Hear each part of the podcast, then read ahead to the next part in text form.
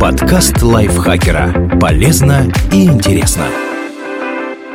Всем привет! Вы слушаете подкаст лайфхакера. Короткие лекции о продуктивности, мотивации, отношениях, здоровье, в общем, обо всем, что сделает вашу жизнь легче и проще. Меня зовут Ирина Рогава, и сегодня я расскажу вам про симптомы нездоровой коммуникации в паре.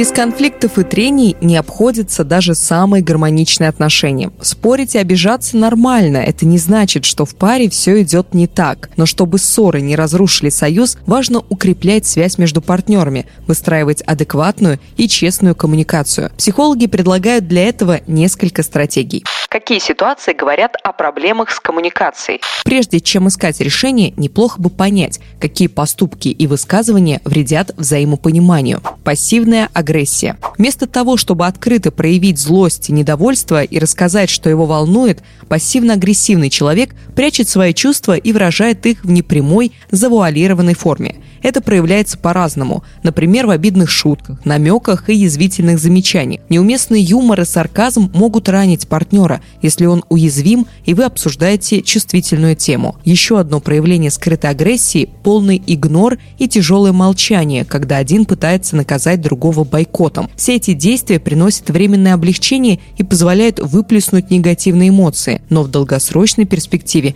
мешают нормальному общению и работают против вас.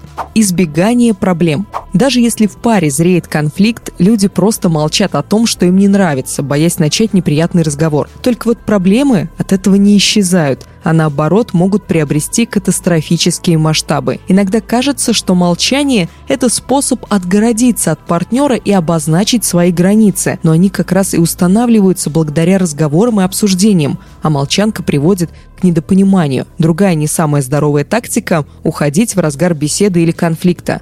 Бегство приводит к тому, что партнеры отдаляются друг от друга, а проблема так и остается нерешенной. Если вы чувствуете, что вас распирает от эмоций и вам нужен тайм-аут, скажите об этом – не уходите молча. Враждебное поведение. На него указывают обвинения, грубая критика, попытки контролировать и подавлять партнера и другие действия, из-за которых один человек как бы нападает, а другой вынужден защищаться. К явным признакам враждебного поведения относится повышение голоса. Крики – неуважительный и не самый действенный способ выразить гнев. Собеседник испытывает стресс, злится, пугается. Все это не идет на пользу коммуникации. Постоянные напоминания о старых ошибках также можно расценивать как враждебное поведение. Так вы не наладите взаимопонимание, а только внушите партнеру чувство вины. Нет никакого смысла бесконечно мусолить одни и те же конфликты и оплошности. Какие приемы помогут наладить коммуникацию? Научитесь распознавать и принимать свои эмоции. Прежде чем говорить с партнером о проблеме, загляните вглубь себя, осознайте, что вы чувствуете и проживите эмоции. По возможности подождите, пока буря внутри немного успокоится. Если начинать разговор, когда вы раздражены или обижены, беседа будет очень накаленной и разрешить конфликт вряд ли получится. Выбирайте подходящий момент для разговора. Если ситуация не очень острая и может потерпеть, сначала хорошенько взвесьте, что хотите сказать. Дождитесь, когда у вас с партнером будет достаточно свободного времени и когда вы оба будете спокойны и расслаблены. Предупредите, что вас кое-что волнует, и вы бы хотели обсудить ситуацию, чтобы любимый человек не был слишком огорошен. Используйте «я-сообщение». Очень часто мы высказываем обиды и недовольство в обвинительном ключе.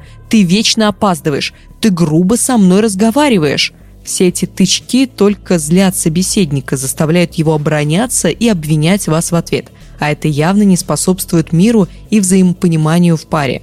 Чтобы ясно донести свою мысль и действительно разрулить конфликт, лучше говорить не о партнере и его промашках, а о чувствах, которые вы по этому поводу испытываете. В этом суть техники «я сообщений». Например, вместо того, чтобы возмущаться «у тебя все мысли только о работе, а мне ты внимания не уделяешь», стоит сказать я чувствую себя очень одиноко, мне тебя в последнее время не хватает, ведь ты очень много работаешь.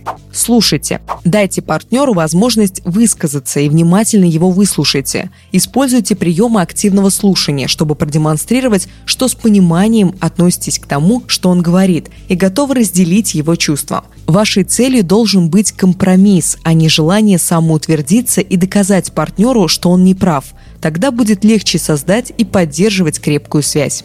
Устанавливайте границы. Они помогают избегать недопонимания и общаться с тактом и уважением к чувствам друг друга. Например, если деньги вашей паре – повод для конфликта, договоритесь, что перед покупкой вы будете обсуждать любые траты больше определенной суммы. Почаще общайтесь в течение дня. Пишите друг другу о том, что с вами происходит, как вы реагируете и насколько чувства сильные. Это отличная возможность проговорить эмоции до того, как они накопятся и приведут к взрыву. Спасибо большое, что прослушали этот выпуск. Автор текста Ася Плошкина. Благодарим ее за такой прекрасный текст. Вы не забывайте подписываться на наши подкасты на всех платформах, на которых вы слушаете подкасты, ставить нам лайки, звездочки, писать комментарии и делиться выпусками со своими друзьями в социальных сетях. На этом я, Ирина Рогава, с вами прощаюсь. Пока-пока. Подкаст лайфхакера. Полезно и интересно.